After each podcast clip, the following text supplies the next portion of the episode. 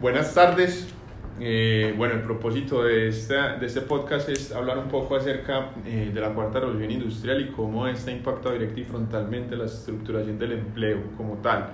Para este propósito estamos reunidos en la tarde de hoy Anderson Gañán, eh, Gabriela Orozco, Juliana Ruiz y Santiago Bravo, estudiantes de la maestría en Psicología de las Organizaciones y el Trabajo y bueno, quisiera hacer apertura de este tema hablando un poco de la cuarta revolución industrial y, los antecedentes que ha tenido, ¿cierto? Para que haya una cuarta es obvio que, que tuvo que haber una tercera, una segunda y una primera y empezando eh, y yéndonos pues, a 300 años atrás, eh, donde surge la máquina de vapor como tal y los ferrocarriles.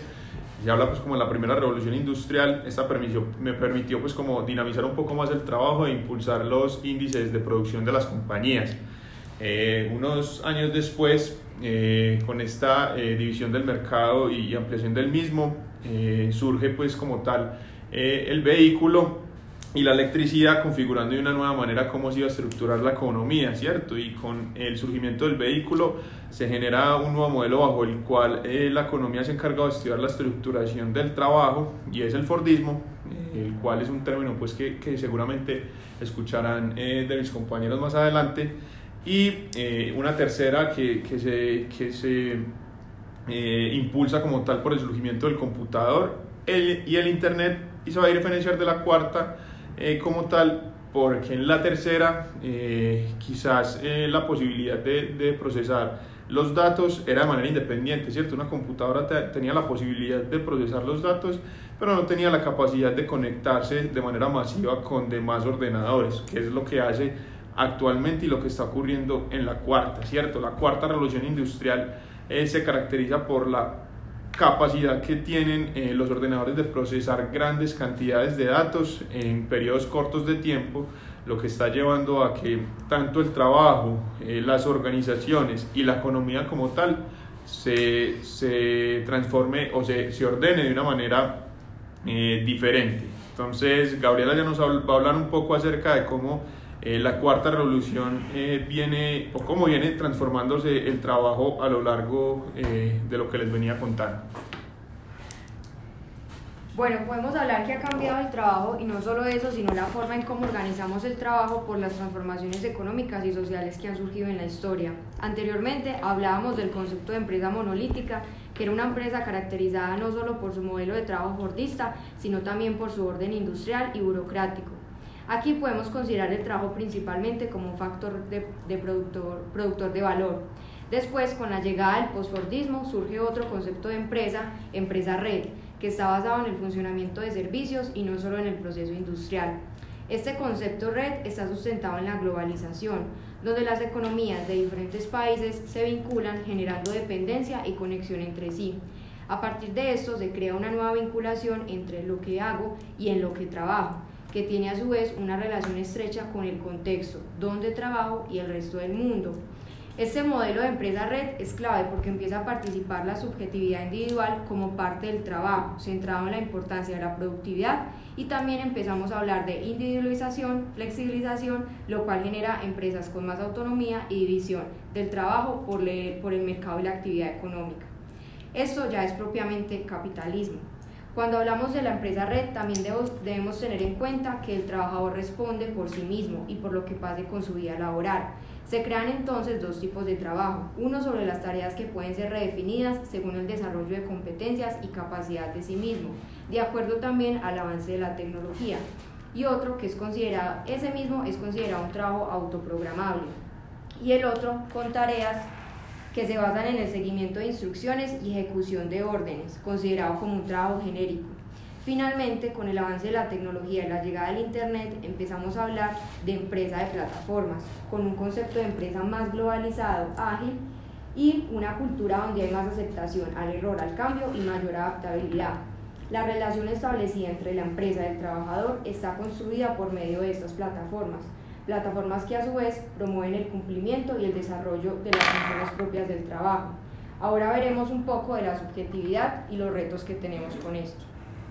Ok, ya dándole como una apertura, muchas gracias Gabriela por tu eh, aporte y dándole después como una transición a, a, lo que venimos discutiendo, quisiera que Anderson nos contara cuál ha sido el impacto eh, que, que, que, ha causado pues, como toda esta revolución sobre el trabajador como tal. Gabriela ya nos habló acerca de cómo se están estructurando las empresas y un poco en general el trabajo, pero eh, del trabajador quisiera que nos contaras, Anderson.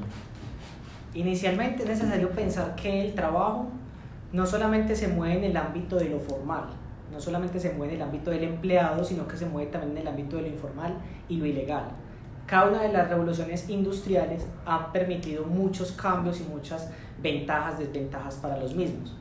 Por ejemplo, en la primera cuarta revolución industrial, con el tema de la economía agraria que habían explicado ahorita Santiago, eh, ya la creación de nuevas clases hace que los trabajadores simplemente trabajen en pro de otra persona, trabajen en pro de la sociedad y trabajen en pro de un jefe. En ese sentido, entonces lo que se supone es una organización del mundo laboral formal. Ahora, en la segunda revolución industrial, ya esto continúa, pero las, las formas de trabajo eran mucho más precarias. Ya los obreros tenían que seguir actividades mucho más monótonas, tenían que aprender a moverse del mismo modo para cumplir con la producción. Y además, no era automático como en la tercera revolución industrial, lo que terminaba generando a lo que se le llama en la actualidad accidentes de trabajo, enfermedades laborales, pero el trabajador no importaba. Si pensamos eso en el ámbito de la informalidad, prácticamente no eran reconocidos, ni por ellos mismos, ni por los clientes. Entonces, eran personas que simplemente terminaban precarizándose el doble y autoexplotándose para poder lograr aquello a lo que se le llama el reconocimiento dentro del trabajo intralaboral. Esto a nivel informal. El, el, nivel ilegal lo voy a tocar un poco en la tercera y la cuarta revolución industrial. Pensemos en la tercera revolución industrial como la automatización, la electrificación, ya la fabricación de productos en, no sé cómo decirlo, alta demanda. Y en ese punto, ¿qué pasa con el trabajador? El trabajador formal comienza ya a ser más excluido, comienza a tener la ventaja de, uy, sí, ya no estoy tan cansado, pero ya tengo que cumplir largas jornadas de trabajo para poder lograr que la máquina sea capaz de fabricar, ya no se necesitan tantos empleos y esto ya lo que hace es que los salarios se reduzcan. En el trabajo informal, ¿qué pasa con la automatización? Hace que el trabajo informal sea mucho menos reconocido y que haya muchas más desventajas para ellos porque ya prácticamente la seguridad social también se aleja eh, de ese ámbito. Y para el trabajo ilegal, lo que facilitó fue la construcción de mapas, la construcción de nuevas naves, la construcción de eh, productos con mayor facilidad, para así eh, trabajar como en pro de, de, su producto. Vamos a hacer un ejemplo, el narcotráfico. Ya era mucho más fácil transportar eh, por medio de rutas una, una carga de cocaína desde Vallasolano hasta Estados Unidos. Ya sabían que el mar llegaba hasta allá justamente por la electrificación. Y la cuarta revolución industrial, en resumen, lo que hace es facilitar el trabajo por el tema del Internet de las cosas, porque ya ahora hay un mundo globalizado, puedo trabajar con cualquiera de cualquier parte del mundo, pero tiene la desventaja de que también elimina algunos trabajos, permitiendo la creación de la profesionalización. Ya ahora se necesita más gente cualificada que gente del común. Muchas gracias Anderson, grandes palabras. Y ahora quisiera que eh, Juliana eh, cerrara esta discusión y, nos hablara de, eh, a su percepción cuáles son los desafíos que el trabajador o el ambiente le exigirá pues como, como al entorno para saber acomodarnos de una buena manera al, a, a este entorno cambiante al cual nos estamos enfrentando.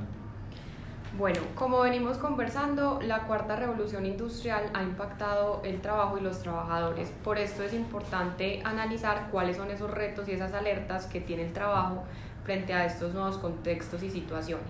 Uno de estos es identificar el riesgo de la pérdida de relaciones humanas eh, que trae posibles consecuencias como aprendizajes informales, eh, todo el tema de motivación y bienestar del trabajador.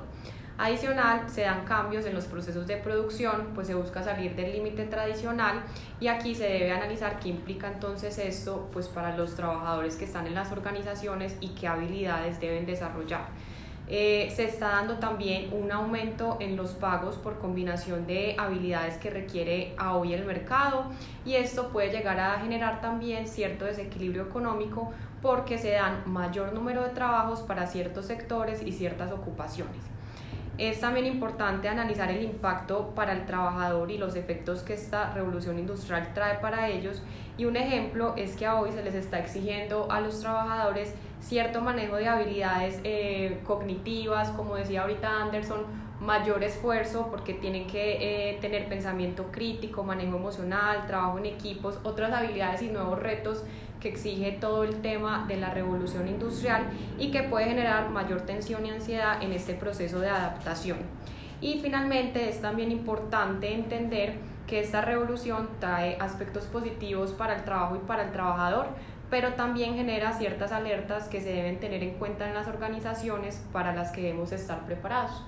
Ok, perfecto. Muchas gracias a los tres. Quisiera que termináramos este podcast y y, y, a su percepción quería hacerles pues como una pregunta, ¿cierto? Hay unas posiciones que, que aseguran que quizás esta era de transformación va a traer una pérdida masiva de empleo, un ambiente negativo para el trabajador, eh, y hay otras quizás que, que, le apuestan como por una transformación eh, y, y, quizás una oportunidad para mejorar las condiciones de los mismos. Quisiera que cada uno quizás me diera su percepción y me contara eh, ¿Cómo ve esta era y, cómo cree que impactará eh, directamente eh, el empleo y el trabajo como se viene transformando? A mi parecer y para mi punto de vista creo que es una oportunidad, es una forma de distribuir de una manera más equitativa el empleo y lograr unas mejores condiciones para las personas que están incluidas en, en el mercado como tal.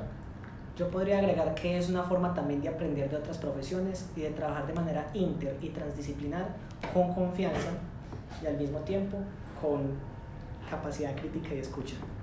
Sí, yo podría decir que es una oportunidad para desarrollar competencias, adquirir nuevos conocimientos y reinventar la forma de hacer las cosas para trabajar de forma más inteligente, más autónoma y con mayor practicidad. Eh, yo finalmente creo que puede ser y puede traer aspectos positivos en general pues para el trabajo y para, y para las organizaciones y los trabajadores, pero me parece importante como llegar al nivel de conciencia en las organizaciones para que todos estos riesgos o estas alertas que ya se han venido identificando pues tengan como un equilibrio perfecto y realmente se vean como los beneficios de esta revolución. Ok, perfecto, muchas gracias. Eh, muchas gracias a los que sintonizaron el capítulo del día de hoy.